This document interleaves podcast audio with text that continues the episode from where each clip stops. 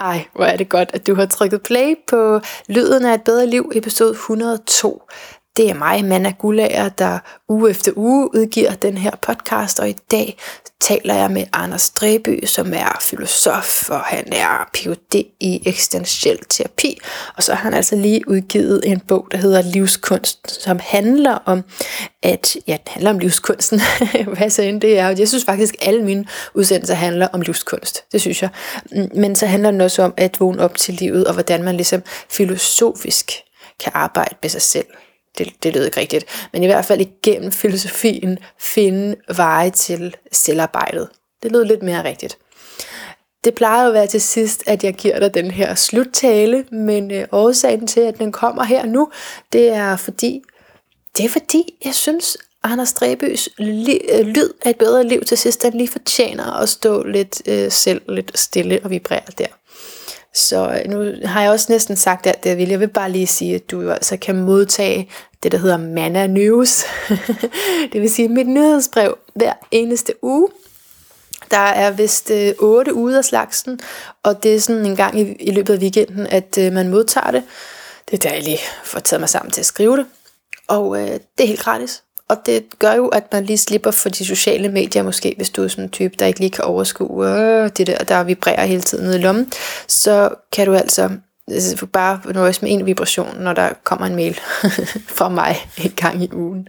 Og så linker jeg jo selvfølgelig til alle de der forskellige ting, jeg laver, som du er velkommen til at øh, se nærmere på. Og du kan tro, at jeg også linker til Anders Dræby her, fordi øh, wow, øh, altså, jamen, bare hans energi og hans øh, måde at være til stede på, det var enormt rørende at møde ham, og jeg håber, at du kan mærke hans energi og hans dybde øh, lige så meget, eller tæt på lige så meget. Det er altid noget andet, når man møder en live, ikke? men så tæt på lige så meget igennem stemmen, som jeg jo mener er sjælens vibration. Så læn dig tilbage og nyd den her episode 102.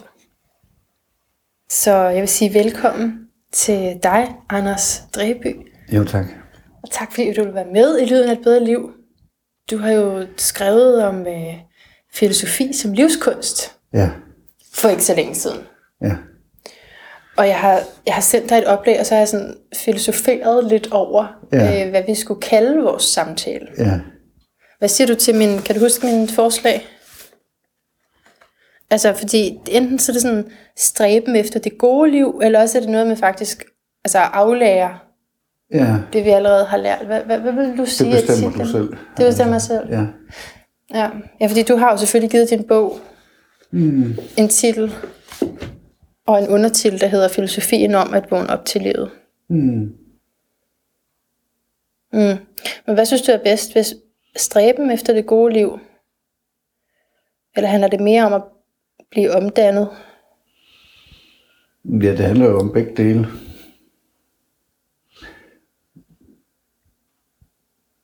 Fordi det er ikke bare en hvilken som helst stræben efter et godt liv. Altså det, det jeg prøver at vise, det er jo ligesom, der er en anden vej end, end den almindelige. Ja. Øhm, og det er det, filosofien har peget på, at man ligesom kan træde ud af de gængse rammer for, hvordan man opfatter et godt liv, og så søge noget andet. Så, så det, jeg har gjort, er jo ikke været at give et almindeligt svar på, hvad et godt liv er, men at give et svar, der peger en helt anden vej, end det, som vi almindeligvis antager, at et godt liv måske indeholder. Og det er så et svar, som jo findes uh, igennem filosofien og religionen, så det er ikke noget, jeg sådan griber ud af den blå luft. Og det var et svar, som jeg selv kom ind på at gå. Og for mig blev det en omdannelse. Altså også meget sådan en, en meget konkret oplevelse af en opvågning. Altså, jeg bruger det ikke som metafor. Altså for mig er det en meget konkret ja. oplevelse at, at uh, ændre bevidstheden og blive et andet menneske. At vågne op? Ja, altså så det opleves sådan helt mentalt som en reel opvågning. Ja. Ja, og det vil jeg gerne høre mere om, fordi det er noget med, at du øh, besøger Søren Kierkegaards gravsted. Ja. Ja, altså der sker jo det på et tidspunkt, at, at, at, at mit liv tager en, en, en, en drejning, øh, meget bræt, og en meget, meget stor drejning. Øh, lige præcis da jeg er omkring 40 år, der rammer jeg sådan ind i tilværelsen. Jeg rammer ind i mig selv, og, og det hele det når sådan en hvad skal man sige, en mur eller en bund, eller hvad man nu kan kalde det i tilværelsen. Og, øh, Du rammer, du rammer ind i dig selv. Ja, det kan man jo sige. Jeg rammer ind i mig selv, jeg rammer ind i mit liv. Og jeg rammer ind i alle de rammer, jeg har skabt omkring mit liv, og det siger bang for alvor. Altså, og, og jeg ved, jeg har ligesom to muligheder. Enten så må jeg lave mit liv fuldstændig om, eller så, så kommer jeg til at gå helt til grunden på det tidspunkt. Ikke? Altså, og øh, det, det er så det første, jeg gør. Jeg, øh, jeg har en lederstilling på det tidspunkt, en fin lederstilling, konsulentfirma. Øh, jeg har umiddelbart alting, men jeg vælger at stoppe det hele. Og øh, uden at vide, hvad jeg skal overhovedet med mit liv. Og der kommer den her øh, trang til at starte mit liv fuldstændig forfra. Og det, det aner ikke, hvordan i alverden jeg skal gøre det. Men der begynder jeg blandt andet, altså det er jo en af tingene, jeg begynder at gå ned til Søren Kierkegaards grav, som ja. ligger tæt på, altså, og det er egentlig lidt mærkeligt, fordi Søren Kierkegaard var, da jeg var ung, en person, som overhovedet ikke interesserede mig. Fordi han var åndelig, han var kristen, og, og, og jeg ja. voksede op med en helt anden baggrund, mm, mm. og slet ikke haft interesse for sådan nogle ting der. Men af en eller anden grund begynder jeg at gå derned og spørge ham, hvad jeg skal med mit liv. Og det fører så til en hel masse andre ting, øh, der kommer til at ske i mit liv. Jeg begynder ligesom at gå hjem og søge i filosofien, en anden form for filosofi, end den jeg har læst, da jeg var ung. Fordi jeg er uddannet oprindeligt kendt med idéhistorie og filosofi. Men valgte, da jeg blev færdiguddannet, at smide alle mine filosofibøger væk, fordi jeg tænkte, det her det kan man ikke bruge til noget. Altså okay. det, var, det var ren teori, så jeg forærede, øh, jeg tror det var 500 bøger til statsbiblioteket i Aarhus, og tænkte, never, altså, ja. skulle jeg bruge det der igen. Men nu begynder jeg altså ligesom at vende tilbage til filosofien, fordi det, virker på mig som om, at der er noget der, øh, som jeg kan bruge, men en helt anden form for filosofi, end det jeg har læst var tidligere. Og jeg er ikke bare interesseret i at læse det, jeg er interesseret i at finde ud af, hvordan man bruger det. Yeah. Og jeg begynder også at søge andre veje, buddhistiske centre, åndelige praksis og fællesskaber og ting. Så det skriver jeg ikke så meget om min bog, min bog, men det har jeg gjort ved siden af. Og begynder at bevæge mig ind i hele det her område. Og, øh, og, og det fører til, at jeg begynder lige så stille og roligt at få sådan en meget konkret oplevelse af at vågne op fra en form for døs.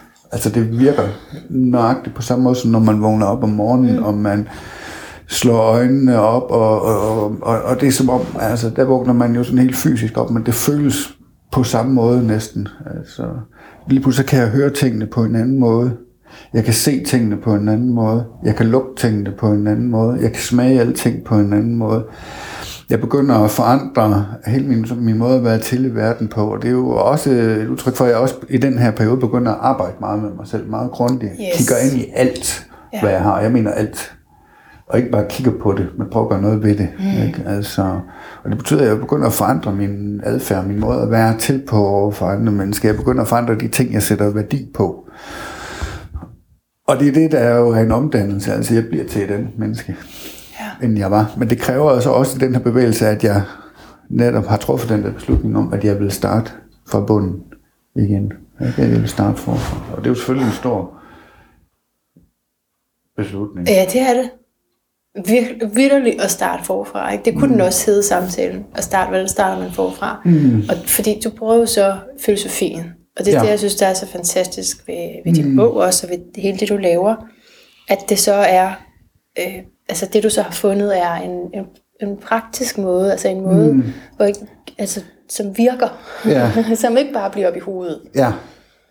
Ja, det skal det være, for ellers er det ligegyldigt. Ja. Altså, fordi det der med at erkende ting og have en viden om ting, det, mm. det, det har jeg ikke meget øh, fedus til længere. Jeg arbejder jo også med terapi, så jeg skal også kunne bruge, altså jeg arbejder også med at bruge filosofi her, men det nytter ikke noget, det bliver abstrakte refleksioner, eller det bliver viden om filosofi, fordi det, det flytter ingenting. Det, det ved jeg. Og øh, det ændrer ikke en som menneske. Der skal noget meget konkret og noget... Øh, handlingsorienteret til os. Og så alligevel, så gør det jo noget med de her tanker også, ikke? Ja. Synes jeg ikke, at øh, man kan virkelig mm. blive meget inspireret af det.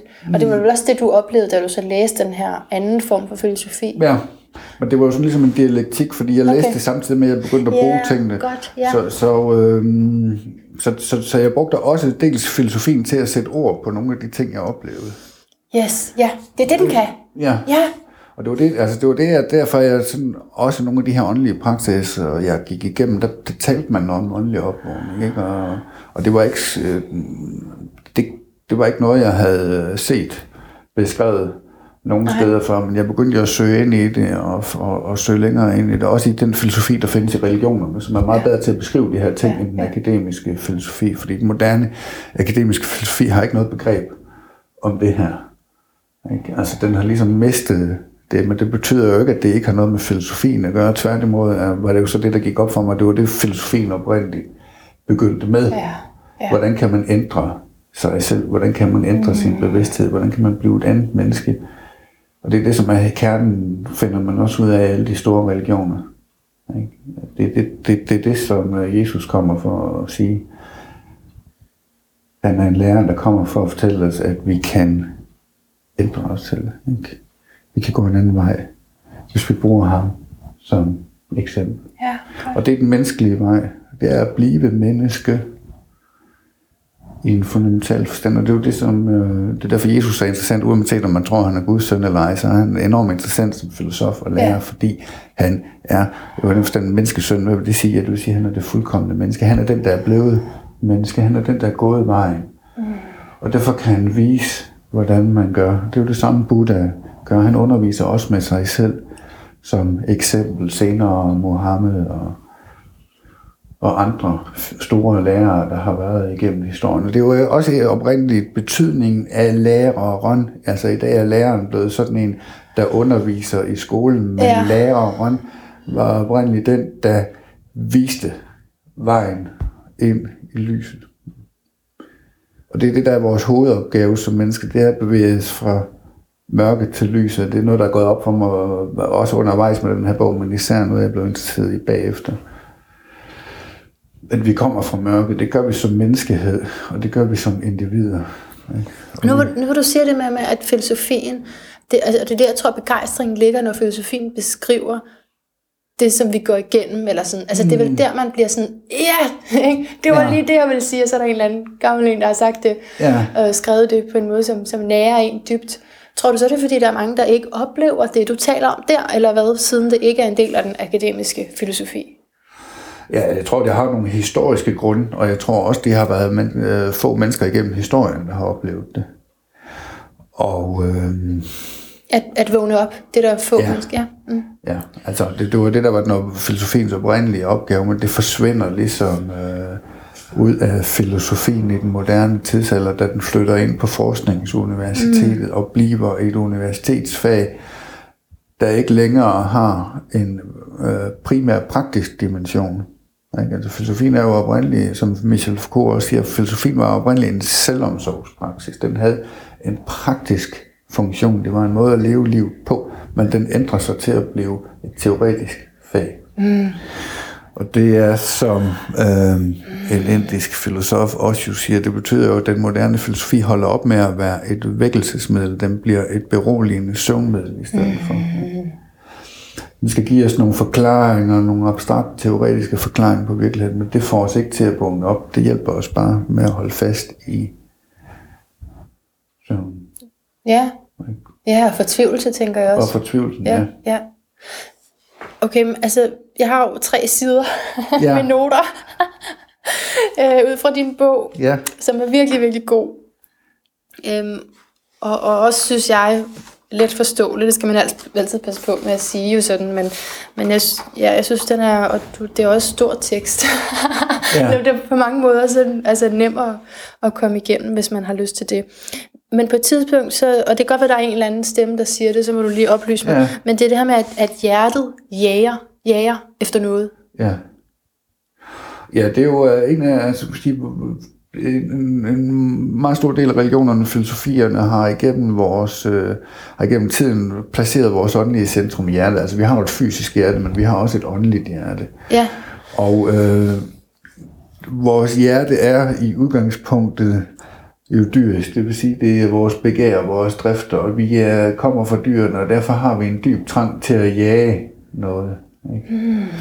Indtil vi ændrer os selv indeni Og det er jo det, vi skal øh, bevæge os væk fra at være styret af vores drift og instinkt og vores begær efter at opfylde vores selviske interesser til at holde op med at jage noget og blive kærlige, øh, venlige, medmenneskelige væsener i hjertet.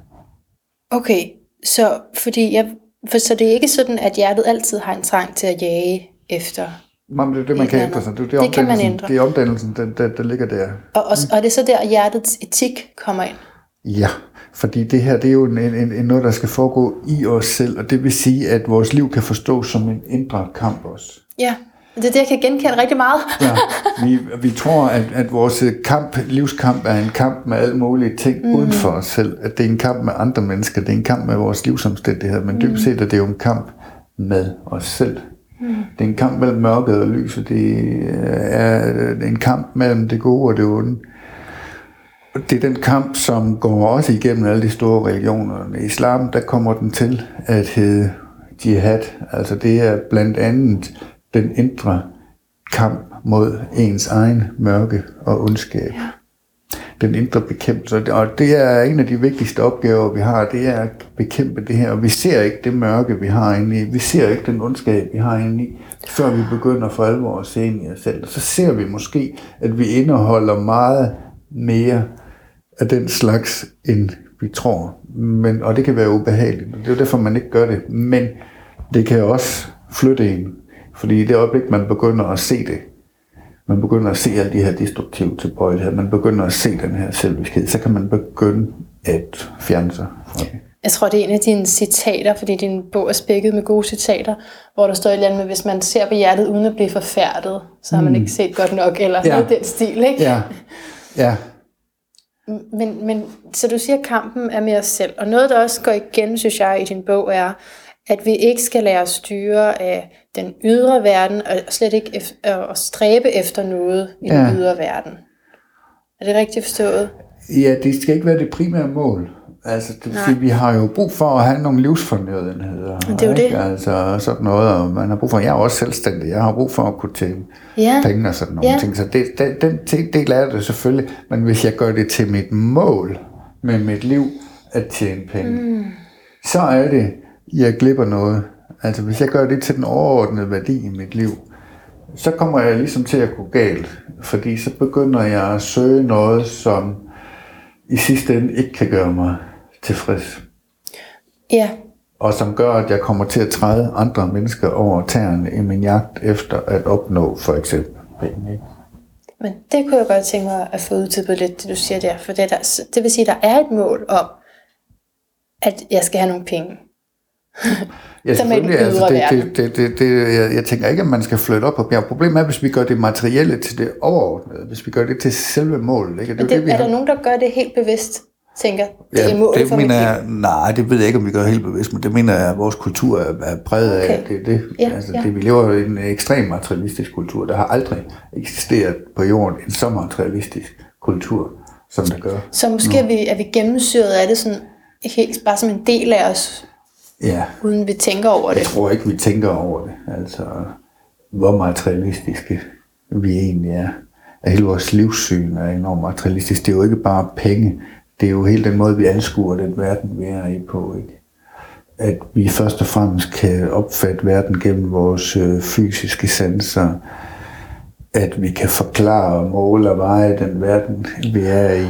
At øh, livet først og fremmest handler om at opfylde vores materielle behov for forbrug, penge, anerkendelse osv. Ikke?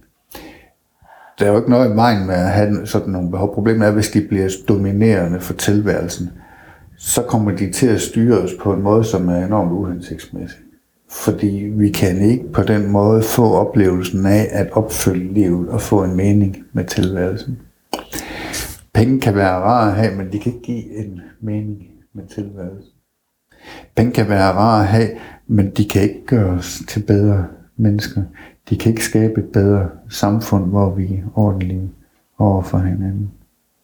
Penge kan være rare at have, men de kan ikke fjerne den frygt, jeg har for at skulle dø på et eller andet tidspunkt. Ikke? Men man kan dø uden penge. Det kan Hvis man man dø har- uden penge. Det, er ikke, altså det siger jeg ikke, at man skal forsage det materielle. Nej. Det er der jo nogle filosofier, der har sagt, og det går jeg slet ikke ind for. Jeg tror bare, man skal lade være med at gøre det til målet. Ja. Og det er heller ikke for at, at trække sådan mm. det, det er i langdrag, men, men netop når du, som du siger, hvis man er selvstændig, jamen Ja. så er man måske nødt til at tage de jobs, der giver penge, og ret hurtigt kan man føle, at hele ens fokus er på de der penge. Ja, det er rigtigt, og det, så bliver det jo træls, som ja. Man siger på jysk. Ikke? Ja. Nu er jeg også selv selvforsørgende, og jeg er selv øh, selvstændig, men jeg har også valgt at leve på en måde, hvor det, her, jo- det er jo et valg, jeg selv har truffet, efter jeg har været offentlig ansat i mange år. Og øh, for mig er det vigtigt, at det at være selvstændig, det skal også være noget, jeg kan bruge til at følge livet ud med de arbejdsopgaver, jeg synes er spændende. Det, som giver mit liv en mening. Så jeg siger ikke ja til en masse ting, som jeg ikke interesserer mig for. Og det betyder så også, at jeg ikke tjener mange penge, Ah, ja, det er jo det. men jeg tjener det, jeg skal bruge. Jeg kan forsørge mig selv. Okay, så der ligger en lille opfordring der til at altså, ku- tjene kun det, du lige akkurat behøver. Ja. Det, Hvis- det, det, tror, ja. det tror jeg har en værdi, fordi man, man lærer at, at sætte værdi på, på både på pengene, men, men på en masse andre ting i livet på en anden måde, hvis man lærer at leve med en vis form for nøjsomhed, tror jeg. Nøjsomhed. Ja. Øh, Vi skal måske også snakke lidt om øh, nogle kardinaldyder lige om Ja. lidt. Men, men først så, øh, fordi du siger, det er også noget, det du skriver med, at vi ligesom baserer vores nuværende liv på nogle bestemte værdier og, hmm. og en bestemt kultur, og, og så kalder du det genbrugsmennesker. Hmm. Hvad er det, der ligger i det? Eller genbrugsmennesket? Jamen, genbrugsmenneske, det, det, det henviser jo til, at vi udover har, vi har den her selvopretholdelsesdrift, som, som, som gør, at vi ligesom forfølger vores begov, behov og vores begær, så kommer vi også øh, fordyrende med et flokinstinkt, som, som betyder, at vi har en tilbøjelighed til at følge hinanden. Vi har en, en tilbøjelighed til at øh, søge tryghed og identitet i sociale sammenhænge. Og det betyder, at vi passer os ind efter de normer, værdier og forventninger, der er i de her sociale sammenhænge. Og langt hen ad vejen, så, så er en stor del af vores liv en overtagelse af meninger, værdier og forestillinger udefra. Vi tænker ikke rigtig over det. Men lige fra vi er børn, ikke, så overtager vi en masse værdier og overbevisninger fra vores forældre, senere fra pædagogerne, lærerne, så kommer vi på gymnasiet, så kommer vi på universitetet. Vi, vi får en hel masse ting udefra, og så går vi hjem, og så ser vi tv, og så lytter vi til de offentlige meningsdannere og politikerne, og så overtager vi en hel masse der, ting derfra. Det vil sige, at i sidste ende, så er alle vores værdier og overbevisninger noget, vi har kopieret udefra. Vi aner det ikke selv. Vi tænker ikke selv over det. Men når lige så snart vi siger noget selv, så det, der kommer ud af munden på os, det er noget, vi har hørt Ja, fra andre. hvad gør man ved det? Jeg tror jo, det er mig. Lige i det øjeblik tror jeg jo, det er Ja, det- mig. det er det jo. Mens Så- jeg er medlem af den forening, eller Ja, ja. organisation, eller parti, eller kirke, ikke? Ja. så tror jeg jo, det er mig. Men det er jo, som du siger, noget, jeg Ja. har overtaget. Ja. Men det er jo for, for det første skal man begynde at blive bevidst om det. Ja. Ikke? Det er jo én ting. Og så er der jo det at træde ud af det. Og, og, og det er det, der er det svære. Altså, og for mig betød det meget konkret i en periode, at øh, jeg vendte ryggen til det, der var udenfor. På et tidspunkt sad der i den stol, du sidder i nu, en, en, en, en uh, journalist fra Kristelig Dagblad, som spurgte mig, om jeg dog i for, det her forløb her, havde meldt mig ud af samfundet, krævede det der, så sagde jeg, ja, det var det, jeg gjorde. Jeg meldte mig mentalt ud af samfundet i en år, ikke? Mentalt at melde sig ud af Ja. samfundet. Ja. Ja, det vil jo sige, at jeg har bare taget mit arbejde, men jeg prøvede ligesom at sige, at alt det, der kom udefra, fra medierne, fra det omgivende samfund, det var ikke noget, jeg ville forholde mig til. Hvor lang tid gjorde du det? To-tre år, tror jeg. Følte du efter de to-tre år, at du var kommet bagud? Nej. Nej, og det gav mig en enorm ro. Altså, det gav mig muligheden for at se verden sådan, som den var.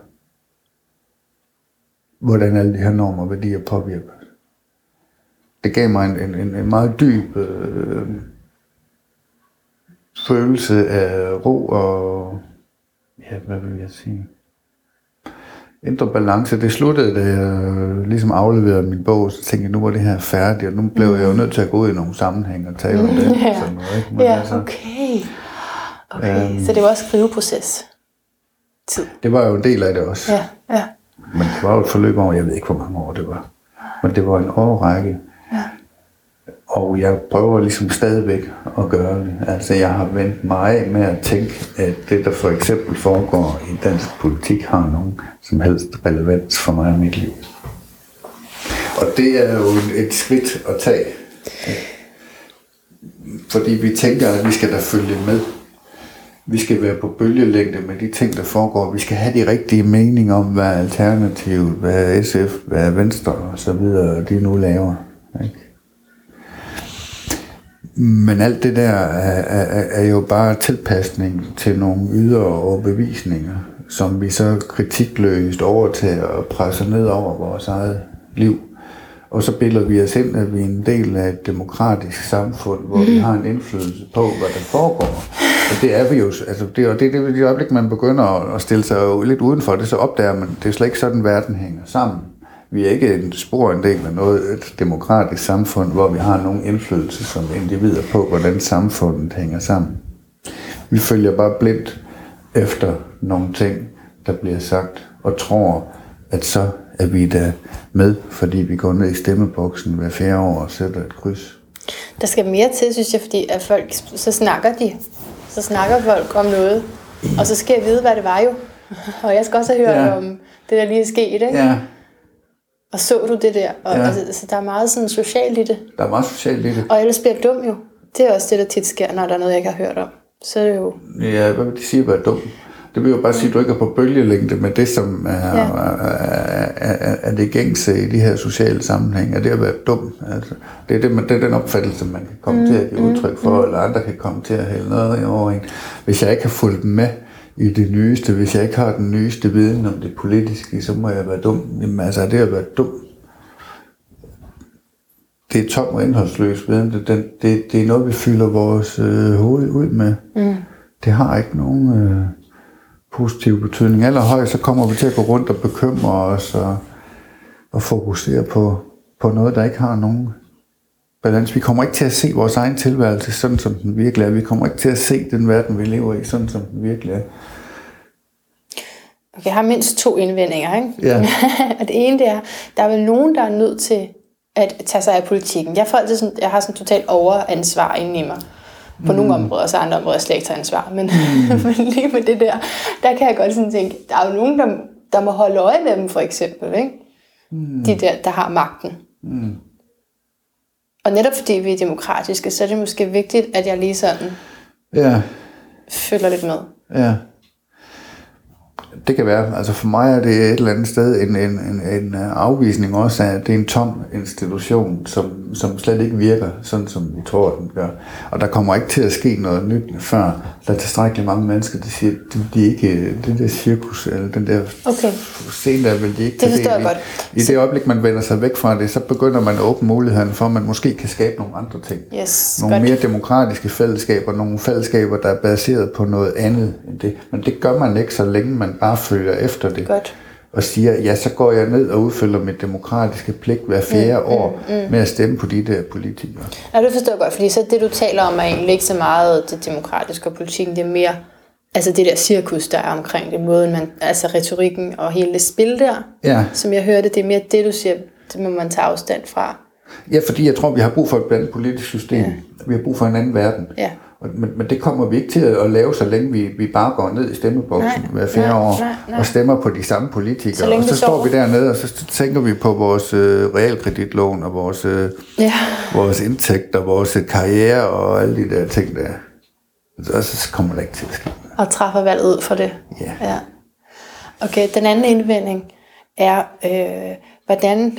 Altså nu sidder du og siger noget, ikke? Mm. Og så får jeg lyst til at flytte ud i en skov i et par år. Ja. Men det er jo også...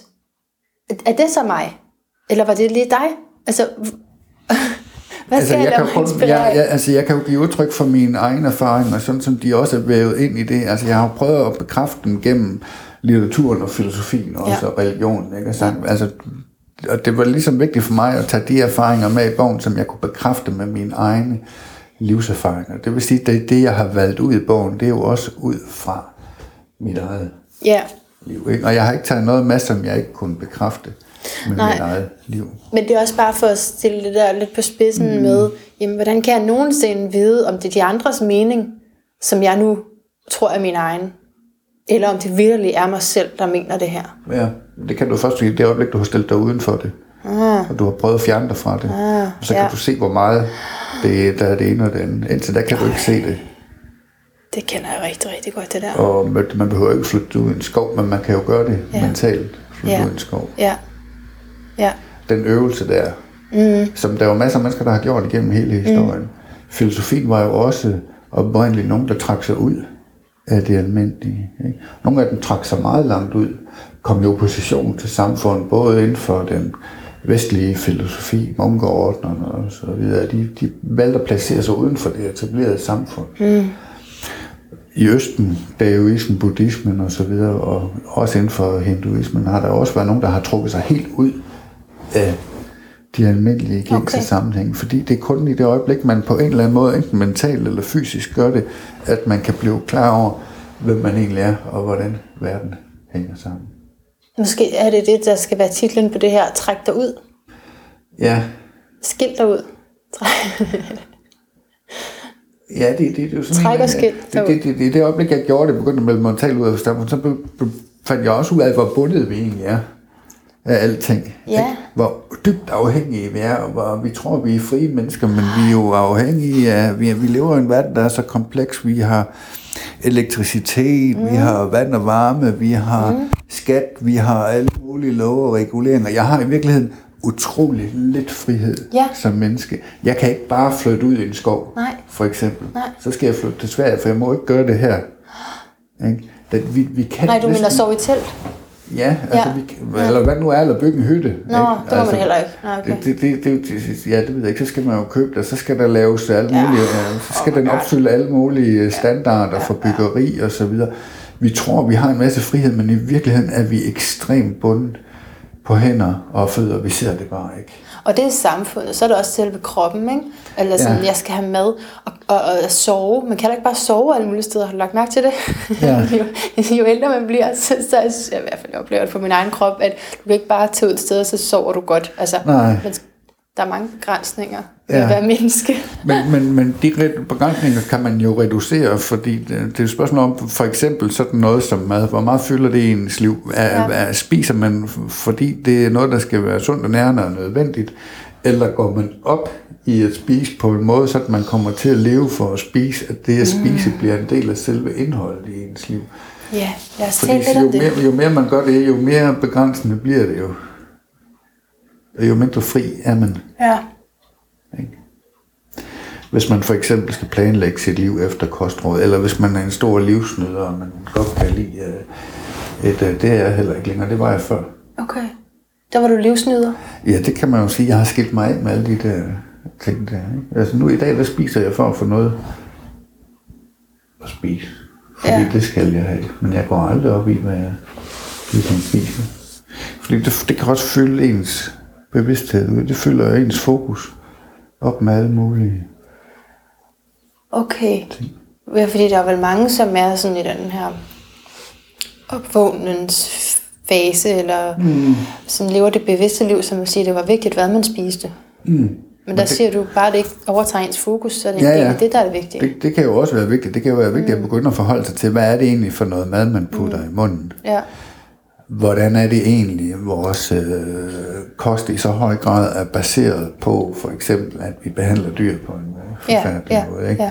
Der kan man jo være nødt til at træffe nogle bevidste valg der, fordi det har man ikke været bevidst om før. Men hvis man gør det til hele sit fokus, hvis, altså en ting er at blive vegetar eller veganer, men hvis man gør det til indholdet af sit liv, så er det, man, man ligesom mister grebet over tilværelsen. Men så synes jeg, vi skal tale lidt om det indhold der. Ja, Fordi du har nævnt det et par gange, og så er det også, Mm.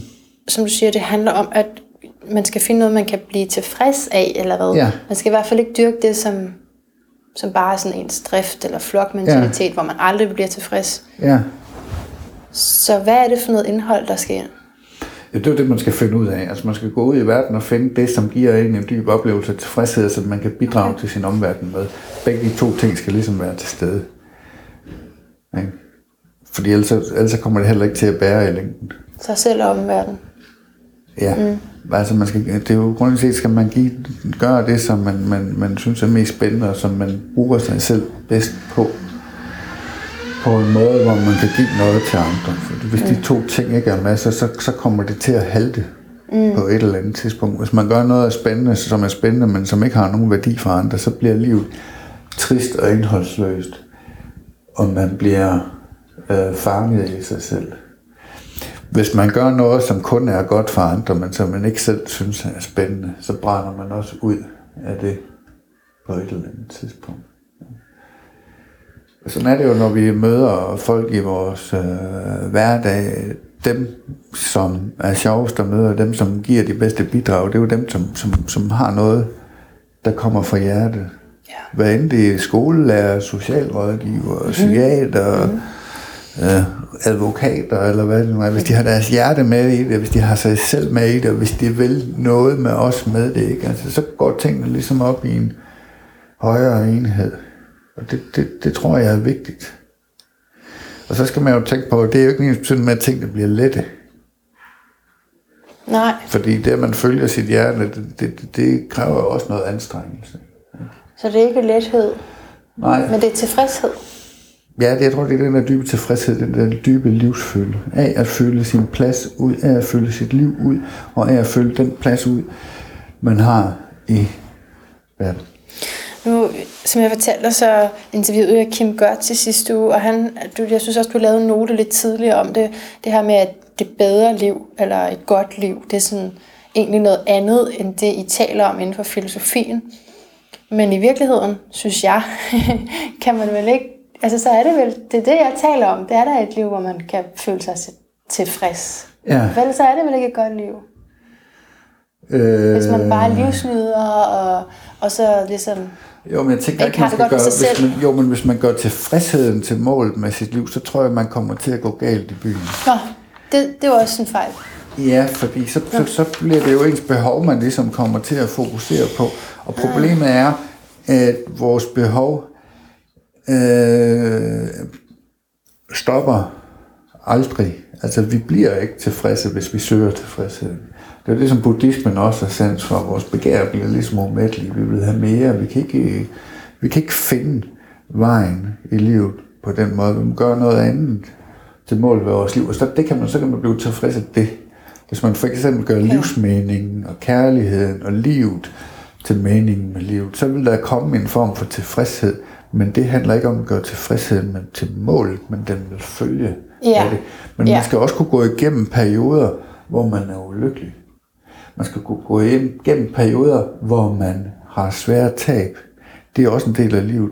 Man skal kunne gå hjem i perioder, hvor man nærmer sig døden, og hvor man mister ting.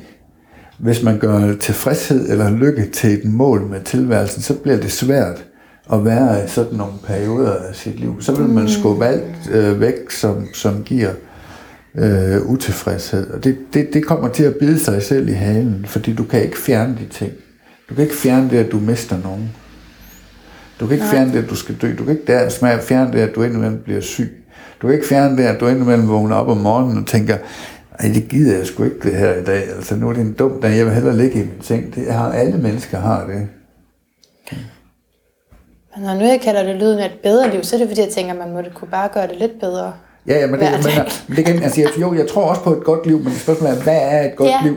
Er det et ja. liv, der først og fremmest er styret af tilfredshed, eller er det et godt liv, er det noget andet? Ikke? Og det er det, jeg tror, det skal være noget andet, hvis man skal komme i mål med det. Jeg tror, vi har behov for at finde noget andet. Også det her tidspunkt i historien, hvor vores trang til behovstilfredsstillelse er ved at føre os mod afgrunden som menneskehed. Ja, og hvad tænker du? Jeg kommer til at tænke på de rollemodeller, vi har. Hvad tænker du om dem sådan? Det er jo også det, man ser hen til, fordi man tror, det er det liv, man skal leve.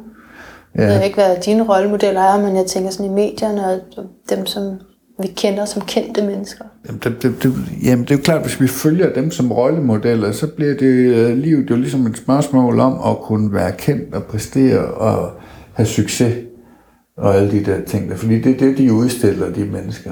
Ja. Og hvis det er dem, vi bruger som eksempler til efterlevelse, så, så bliver vores eget liv jo også styret efter det. Og der er det jo så igen, så bliver vi genbrugsmennesker, der ligesom efterligner dem.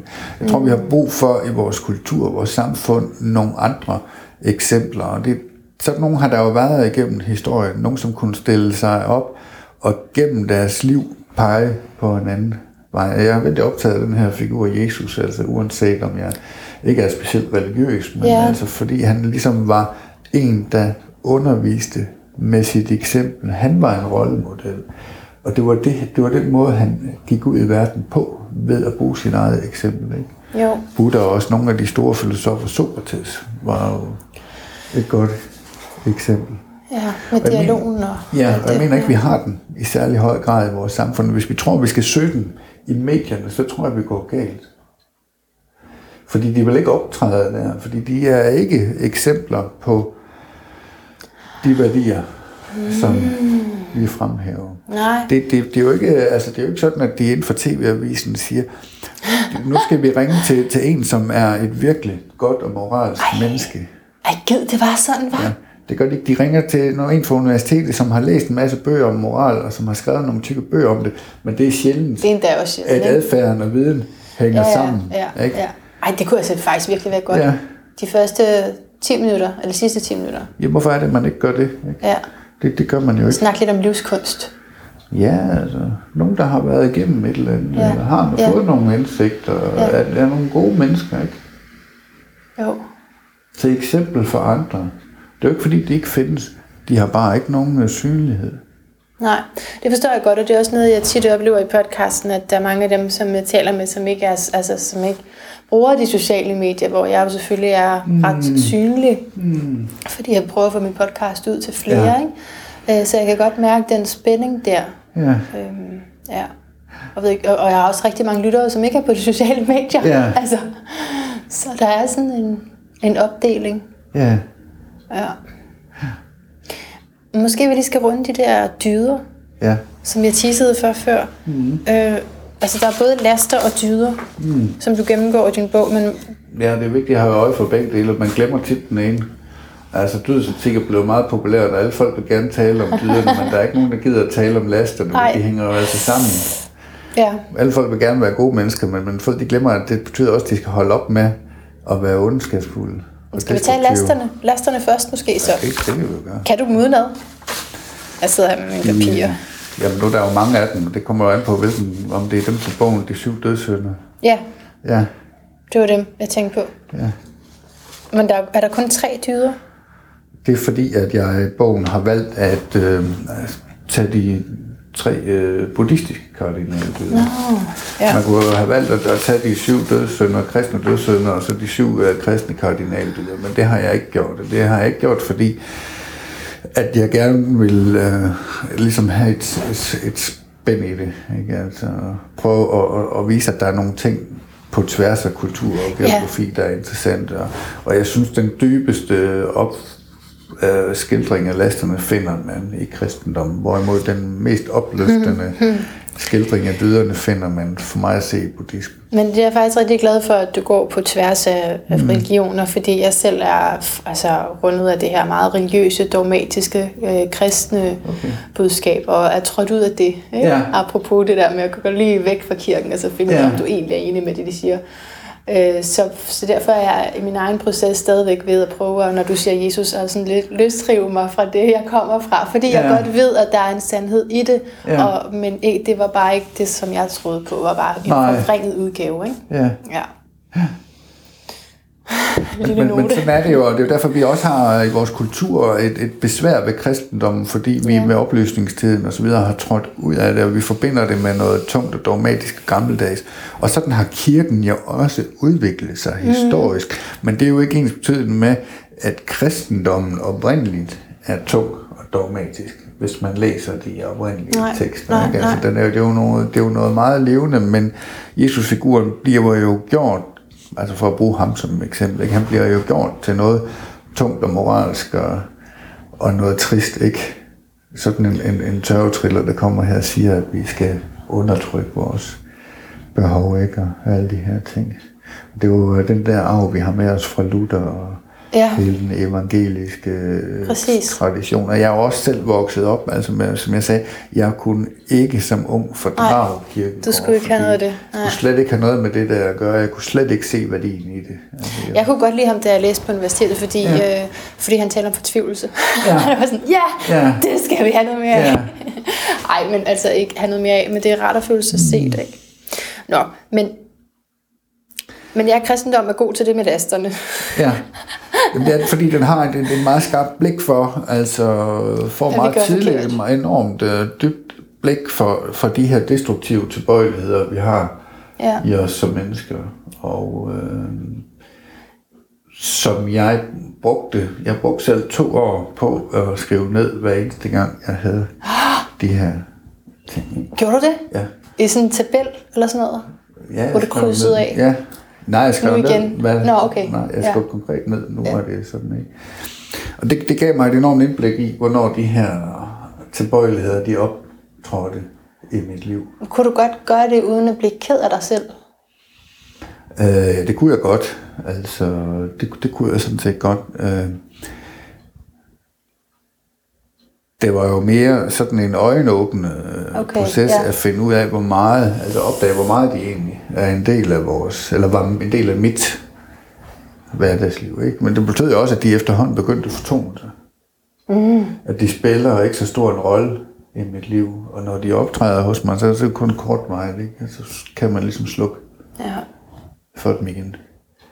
Men Så- jeg tror, vi som mennesker indeholder mere skidt, end vi tror. Ja. Og, men det vil vi helst ikke se på. Vi vil gerne se på, hvordan vi kan blive gode mennesker, men vi vil ikke se på det, men det betyder, at det kommer til at følge med. ja. Det er fordi, man bliver ked af det. Ja, Man vil ikke være sådan, jo. nej, men, men, men, men det er man jo. Det er man altså, så det, bare. det problem er jo, at de er der, Ja. uanset om man kigger på dem eller ej. Ja. Men og før man øh, kigger på den, så kan de ikke øh, forsvinde. Og det der har så været, altså kristendommen har været god til at udpege den, men den har jo også haft den ulempe, at den ligesom har, især med Luther og, og frem, udpeget os som øh, ubehjælpelige sønder, der aldrig kan slippe af med de her ting. Og det, og det, det, det, det giver jo en masse skyld og skam, Det det. som ikke er hensigtsmæssigt. Det er jo ikke det, der er formålet med det, at man skal føle skyld eller skam. Formålet med det er, at man skal lære sig selv at kende, så man kan blive et andet menneske. Ikke? Og lære at se ind i det mørke, mm. Man selv har. Ind i alle krogene. Det forstår jeg godt. De, de, og så opdager man måske, at man ikke altid har været det menneske, som man tror, eller man gerne vil være. Ja, Men så kan man sige, nej, så vil jeg gerne være et andet. man er blevet præget af alt muligt til at blive sådan. Ja. Men skal vi nævne de der syv? Nu siger jeg vi, så mener jeg dig. Jeg kan Ja. kun huske én, tror jeg. Den første, det er jo øh, hovmod, øh, Nå ja. eller stolthed, øh, som, som har en, altså mange af, øh, af de her tilbøjeligheder har jo en dobbeltside, og- og det kan være godt at være stolt over noget, man har præsteret. Ja. Og det glemmer man samtidig i kristendom. Stoltheden har også en god side. Ja da. Ikke? Ja. Det, det, det er også vigtigt at kunne sige, ja, det her, det gjorde jeg fandme ikke. Men stoltheden kan blive et problem, hvis den gør, at man føler, at man er bedre end andre. Ja. Hvis man bliver arrogant. Ja. Og problemet med arrogansen, den, det, det er, at dels så, så gider andre mennesker det ikke i længden. Det kan godt være, at nogle af dem bliver øh, imponeret, når man stiller sig op første gang og siger, prøv nu se her, jeg kan det hele ikke. Men på et eller andet tidspunkt bliver de trætte af at blive talt ned til. Jo. Og, og, og så vender folk sig imod os. Det er den ene ting. Og den anden det er, at jo mere vi tror, vi kan alt muligt, jo mere har vi en tilbøjelighed til at overvurdere os selv. Mm. Og det vil sige, at vi kommer nemt galt af sted. Vi fejlvurderer, hvad vi kan i situationen. Ja, så det er også det, man ikke kan forholde sig til virkeligheden. Ja, er. det vil sige, at det bliver jo både noget, der gør skade på os selv og vores omgivelser. Og det er det, jeg mener, der, der ligger i de her laster. Det er derfor, det er vigtigt at kigge på. Det er ikke bare sådan nogle religiøse eller filosofiske tanker for fortiden, Nej. som handler om forbud og skræmmebilleder. Nej. Det, det er noget, der konkret skader os selv og vores omgivelser. Og det, der ligger en visdom i det, som, som vi kan komme til at smide ud med badevandet, hvis vi bare afviser sådan noget som kristendom. Mm. Så kan vi jo tage, tage for buddhismen i stedet, for den har vi ikke det samme anstrengende Det er jo det. til. Det er jo det, der jeg oplever Så, så, mig men, selv. men det, gør, det, det, gør, det er jo også udmærket at tage nok. noget derfra, fordi den Ja. indeholder jo grundlæggende set mange af de samme tanker, de er Ja. bare formuleret på en anden måde. Ja, det ikke? det. Okay, men det var hovmod. Ja, det var hovmod. Der er i hvert fald også misundelse, ikke? Der er misundelse, ja. Det er jo det, at vi begynder at øh, fokusere på, øh, hvad andre har, som vi ikke selv har. Ja. Og, og det giver den her nagende følelse indeni. Vi ser kun det, som de har, som vi ikke har. Vi ser ikke det, som, som, som de ikke har, som vi har. Vi fokuserer på det, som andre mennesker har, som vi ikke har. Det gør jo, at vi kommer til at føle os mindre værd. Så det skader faktisk bare os selv? Det skader os selv, ja. Men det kan også komme til at skade andre, fordi vi kan blive så misundelige, at vi enten bliver enormt ubehagelige at være mm. omkring. Ja. For de mennesker, vi er misundelige overfor. Eller vi kan blive skadet for, vi går og glæder os over, at det går den galt. Eller måske gør vi jo i købet noget for at hjælpe dem lidt på vej til, at det kommer til at gå den galt. Ikke? Jo. Og det er ikke så godt. Nej. Er jo, fordi det at gøre skade på andre mennesker, det, det er også noget, der sætter sig her. Det har jo buddhismen jo også fint sans for. Det sætter sig jo ind i os. Det sætter sig jo fast. Altså som karma. Ja, altså ja. ja karma ikke konkret, det skaber nogle dårlige indtryk i os. Ikke? Ja. Det er svært at opfatte sig selv som et øh, godt og hjerteligt menneske, ja. hvis man går og gør skade. Og, og, og, og så kan man sige, hvorfor skal man opfatte sig selv på, som godt menneske? Det er fordi, man får et bedre liv af det. Man får det bedre. Ja. Ja, det er jo ikke. Man får det ikke bedre af at gå rundt og ødelægge. Nej, det gør man ikke.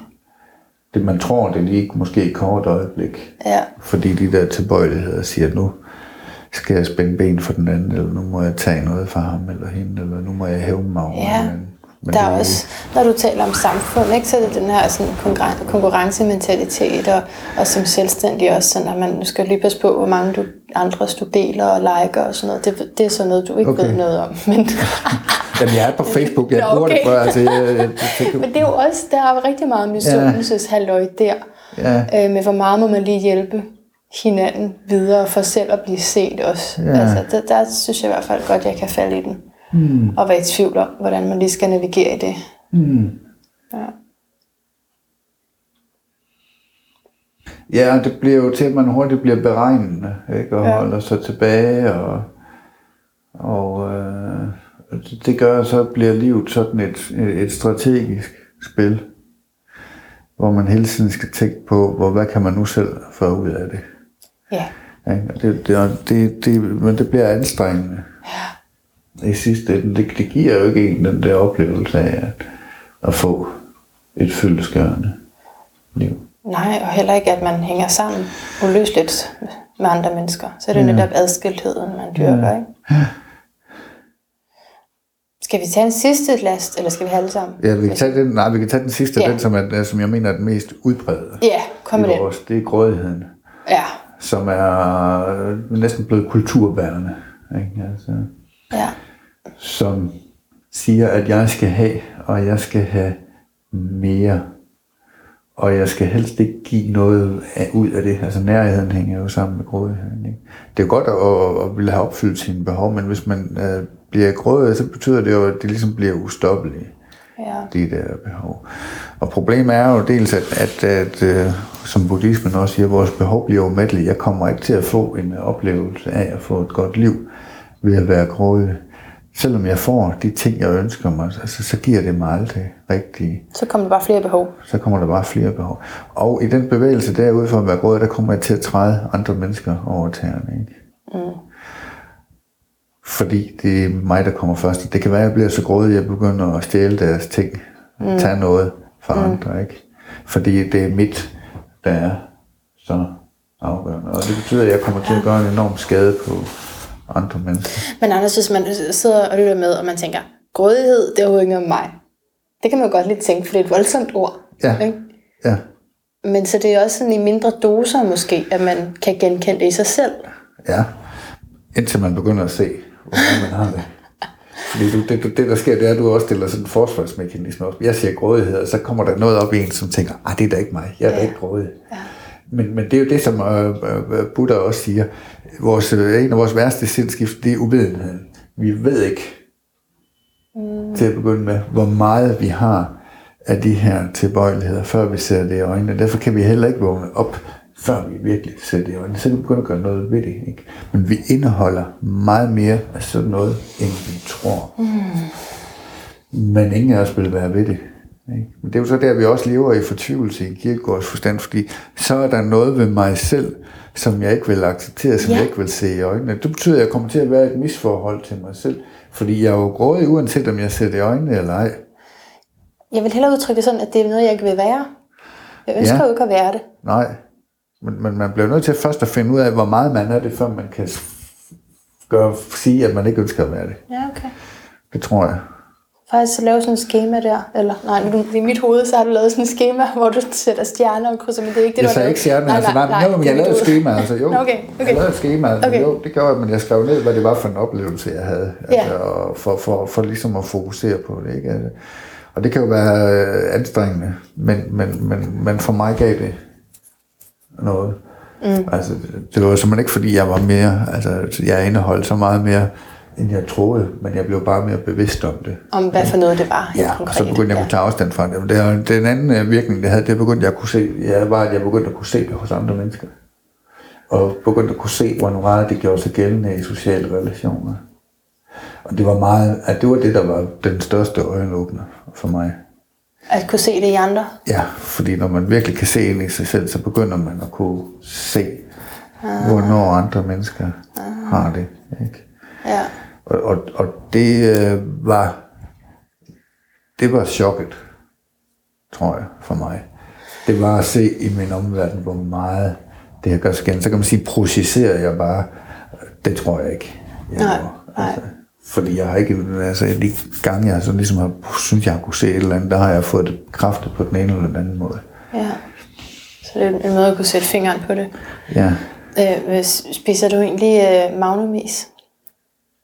Jeg spiser meget sjældent øh, is og chokolade. Det er ikke nogen og- reklame, jeg får ingen penge desværre.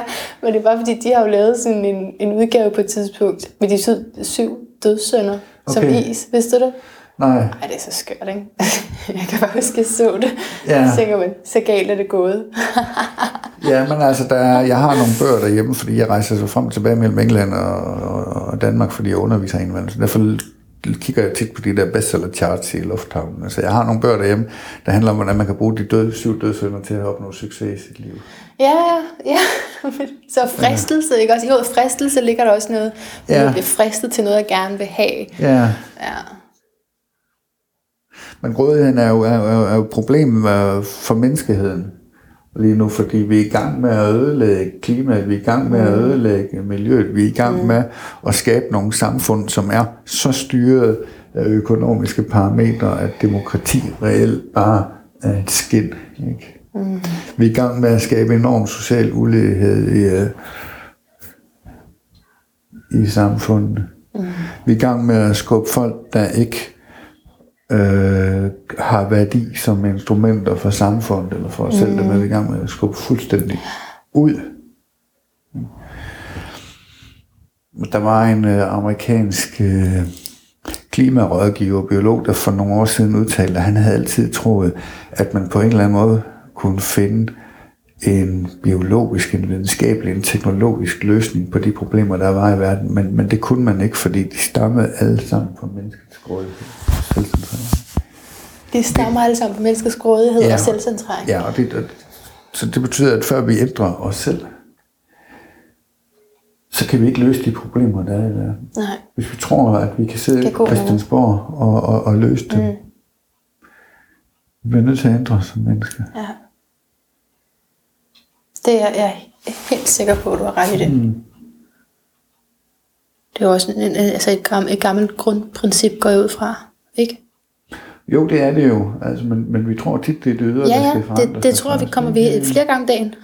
Ja, Ikke? ja hvis bare nu politikerne, hvorfor laver de ikke, hvorfor gør de ikke noget ved Ja. klimaet? Ikke? Jo. Hvorfor gør de ikke noget ved miljøet? Jamen prøv da at starte med dig selv og lad være med at forbruge så meget. Jo.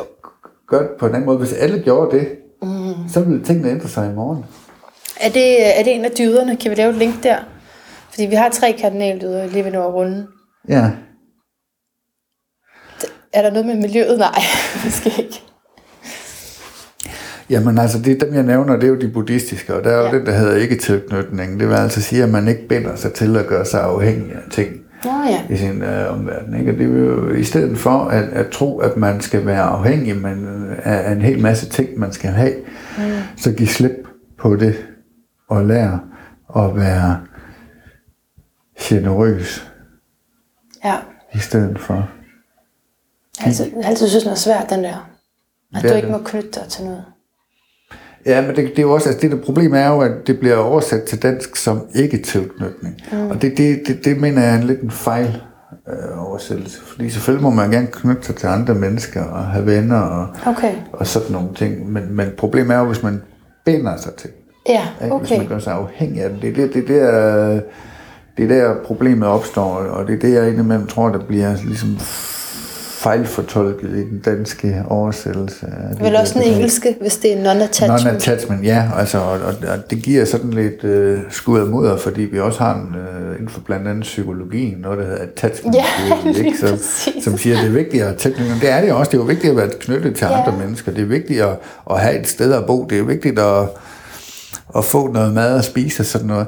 Alt det er vigtigt, men som voksne mennesker er det vigtigt, at vi ikke er bundet til ting eller til andre mennesker. Som børn har vi nødvendigvis brug for at være afhængige af nogle omsorgsgiver, der giver os kærlighed, omsorg, mad osv., ellers så dør vi ikke. Men som voksne bør vi ikke være afhængige af andre mennesker. Vi bør heller ikke være afhængige af vores ting. Vi bør heller ikke være afhængige af vores titler eller vores penge. Ikke? Fordi det, det skaber grådighed, misundelse mm. og så videre. Og hvad, hvad, hvad to andre kardinaldyder? Jamen, så er der jo i, øh, i buddhismen er der ikke vreden. Ja. Det vil jeg sige i stedet for, at det, det, det kan også hurtigt komme til at misforstå den danske oversættelse, fordi betyder det, at man så ikke må være vred? Nej, det gør det ikke, men det betyder, at man ikke må lade vreden tage en. Altså, at når der er nogen, der gør eller siger øh, noget, som man ikke bryder sig om, eller når man bliver truet på et eller andet, så er det okay at kunne mærke, nu bliver jeg vred, nu må jeg sætte en grænse, nu må jeg sige fra, eller et eller andet. Men hvis jeg bliver aggressiv og går til modangreb og vil hæve mig, eller hvis jeg begynder at bære rundt på nag og bitterhed, så bliver det skadeligt både for mig selv og for mine omgivelser. Så at handle på freden er forkert. Ja, eller at blive taget af den. Det er faktisk meget sjovt. I hvert fald de to, du har nævnt indtil nu, der er det sådan noget, det er en ikke, og så en last. Altså, Ja. det er ikke det positive udtryk. Nej, men det er det- noget, du ikke skal gøre igen. Nej, men det, det, det er jo også den mærkelige formulering, der er der Ja. i, i buddhismen. Ikke? Ja. Men, men det vil sige, ikke vreden, den er jo så forbundet med noget positivt også, fordi det betyder, at jeg i stedet for at blive vred på andre, så skal jeg være kærlig og Sådan. omsorgsfuld. Yes. Og det, det, det er der, så medfølelsen kommer ind, Ja. og omsorgen. Det, som svarer til den kristne næstekærlighedstanke. Altså, Okay. at jeg er tålmodig og givende og Ja. hjælpende over for andre. Ja. I stedet for hele tiden grund at blive frustreret over, at de træder mig over tæerne. Ja. Ja, så det er der, kærligheden kommer ind. Eller næste kærlighed, eller Ja. medfølelsen over Ja. for andre. Og den sidste? ja, det er jo visdom. Det er jo, netop, det er jo netop det, at jeg giver slip på min egen uvidenhed. Ikke? Altså, jeg indser, at de fleste af de problemerne i mit liv, de kommer af mine egne tanker, mine egne reaktioner, min eget begær, min egen vrede. I det øjeblik, jeg begynder at se det, så begynder jeg at få en indsigt i livet, og så kan jeg begynde at give slip på min værste selviskhed. Altså, der er både noget, der hedder en sund egoisme og en usund egoisme. Ja. Og en sund egoisme, det er, at vi kan stå ved os selv, at vi kan varetage vores egen behov, at vi Ja. kan stå ved vores egen værdier, at vi kan være stolte, når vi gør noget, som er godt for os. Det er vigtigt at have. Men der er også en usund egoisme. Og det, det er den, der kommer til udtryk i alle de her laster. Det er den, der siger, jeg skal have, øh, og jeg har ret til at øh, undgå eller blive vred på det, som øh, står i vejen for, at jeg kan få. Så visdom, som jo er en praktisk livsindsigt, ikke noget, man kan læse sig til, men som er det, det vise menneske har. Jeg føler, at jeg sådan er i første fase af det, du beskriver der. Ja. Som vel også er, er det ikke tæt med opvågning, eller hvad? Jo, det er jo forbundet med det. Det håber jeg lidt, Ja. at jeg er på vej. Ja. Men øh, det kan jo godt tage sin tid. Jeg føler ja. i hvert fald, at der er meget at gøre bare lige her, hvor jeg er. Nå, det kræver et arbejde. Ja, Altså, det, det, det, øh, men det har jo også gevinst. Mm. Fordi man, man skal ikke nødvendigvis regne med, at livet bliver lettere. Nej, men vil du være en kæmpe guldråd for mig, det er, hvis jeg kunne blive lidt bare lige lidt bedre. Ja, Ikke? ja, altså, og så på de indre linjer også. ja. Og, Altså, og man, kan jo også, man kan jo også mærke det over for andre. Mm. Nu, altså, jeg har meget sådan forskellige måder at reagere på, på dem, jeg interviewer på, og folk i måde i hele taget. Jeg kan mærke sådan en enorm ro her ved dig. mm, Det er ikke, om det er, fordi du ikke har internet, eller hvad. Men der, der er sådan en enorm ro. ja, Ikke? Så man kan sagtens mærke det ja, på andre jo også. Så det er jo ikke kun for mig selv. ja. Men det er jo også det, man får. Mm. Fordi man finder ud af, at alle de forstyrrelser, man har, de, de, de kommer jo indfra. Alle de hemmeligheder, man har, alle de fortrædeligheder, man begår som menneske, de, de ligger og kører rundt inde i en. Ikke? Derfor plejer jeg også at sige, at man er lige så forstyrret som de hemmeligheder, man har. Man er lige så forstyrret som de hemmeligheder, man har. Ja. Ja. Alt det, man har løjet og stjålet og mm. bedraget, som man ikke vil se i øjnene, som man ikke vil fortælle til sig selv eller andre, det ligger og kører rundt derinde. Ja. Det skaber en masse uro. Man ved ikke, hvor det kommer fra. Hvorfor kan jeg ikke sove om natten? Mm. Det er jo det, som øh, buddhismen også er sendt fra karma. Karma betyder ikke bare, at så i mit næste liv, så kan jeg så risikere at blive genfødt som hund. Nej, det betyder, at jeg direkte øh, får et udtryk for de negative ting, jeg gør i min bevidsthed. Og at mine omgivelser også meget hurtigt reagerer direkte på det. Okay. Hvis jeg gør skade på andre, så, så, så, så har jeg svært ved at opbære tanken om, at jeg er et godt og hjerteligt menneske. Og igen, det, hvorfor, det, hvorfor kan det ikke være lige meget? Jamen det kan det ikke, fordi at det gør, at jeg får det dårligere. Ja. Ikke? Jeg får det simpelthen bedre, hvis jeg opfører mig ordentligt over for andre. Mm-hmm. Hvis jeg prøver at være hjælpsom, hvis jeg ikke Ja. lyver, hvis jeg ikke stjæler. Ikke? Ja. Det, det, øh, det, så, så kan jeg sove bedre. Og igen har jeg bare lyst til lige at tilføje, at fordi når du siger lyve og stjæle, og det er ikke fordi, jeg siger, at det kan jeg overhovedet ikke relatere til, det kan jeg sagtens. Men Ja. der kan jo godt sidde nogle lytter, som tænker, men det her altså, har jeg ikke problemer med. Nej. Men så det er også nogle gange i de subtile ting, ikke? Netop den Ja. der lille skjulte, måske endda for os selv trang til at sove andre. Ja, Ikke? Fordi du tror Ja. på mig. ja. Ja. Ja, det kan det være, men altså, jeg tror, vi lyver mere, end vi tror. Okay, ja, godt. Det, ja, det, det, ja. det, det er min erfaring. Altså, Ja. det, er også det, det gik også op for mig som terapeut på et tidspunkt, at øh, de fleste klienter, de sidder også og lyver, når de kommer. For de sidder og lyver, når de kommer i terapi. Det kan de gøre det til at starte med, men ret hurtigt, så begynder de at tænke, at der er noget, jeg ikke skal fortælle terapeut, fordi så vil han tænke, at jeg er tosset, eller så er jeg mærkelig, eller et eller andet. Så alle holder noget tilbage. Derfor kan man først nå langt i terapi, hvis folk de begynder at erkende, at de må fortælle det hele. Men det er svært. Det er svært også, hvis man har haft nogle oplevelser med nogen, der ikke fattede noget som helst, da man var ærlig. Ikke? Ja, ja, ja. Altså, Så- det kan jo også, at der kan jo være mange grunde til det, ikke? men Ja. ja. min erfaring er, at vi lyver langt mere, end vi tror. Og vi stjæler langt mere, end vi tror. Stjæle, det er jo ikke at gå over i supermarkedet. Nej, men det er fint. Det er Og- godt lige og for den øh, uddybning Det er jo at tage noget fra Ja. ja. andre, som ikke er ens eget. Det kan jo også være andre, ens øh, idéer, det kan være tanker, det kan være alt muligt, man tager fra andre. Ikke? Jo. Jo. Og, og øh, vi, Eller man tager deres tid, deres glæde. Mm. Det er jo også at stjæle noget fra folk. ja, sådan en energisugende. Ja.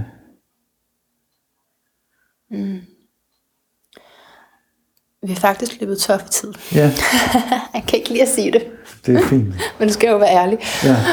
Øh, og jeg skal bare nå at spørge dig om mit standardspørgsmål, nemlig, hvad er din lyd af et bedre liv? Jamen, den er stillhed.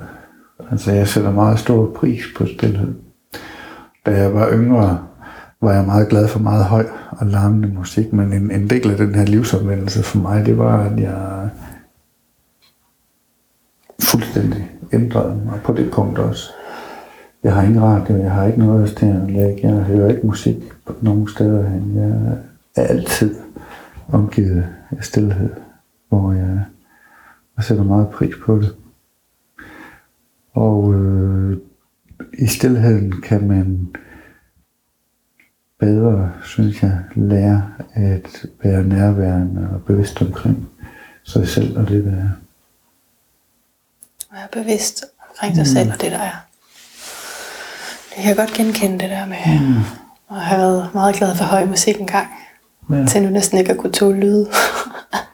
Og man kan sige, det er også vigtigt i relationer, fordi man kan først have en god relation i det øjeblik, man kan være stille sammen. Mm. Vi, vi kan nemt fylde tiden ud med tale, men før vi kan være stille sammen, før vi kan tige stille sammen, så har vi ikke opnået nogen egentlig kontakt. Anders Stræby, jeg vil gå ind i noget stillhed sammen med dig, og til lytterne, og til dig vil jeg sige tak Selv tak. for nu.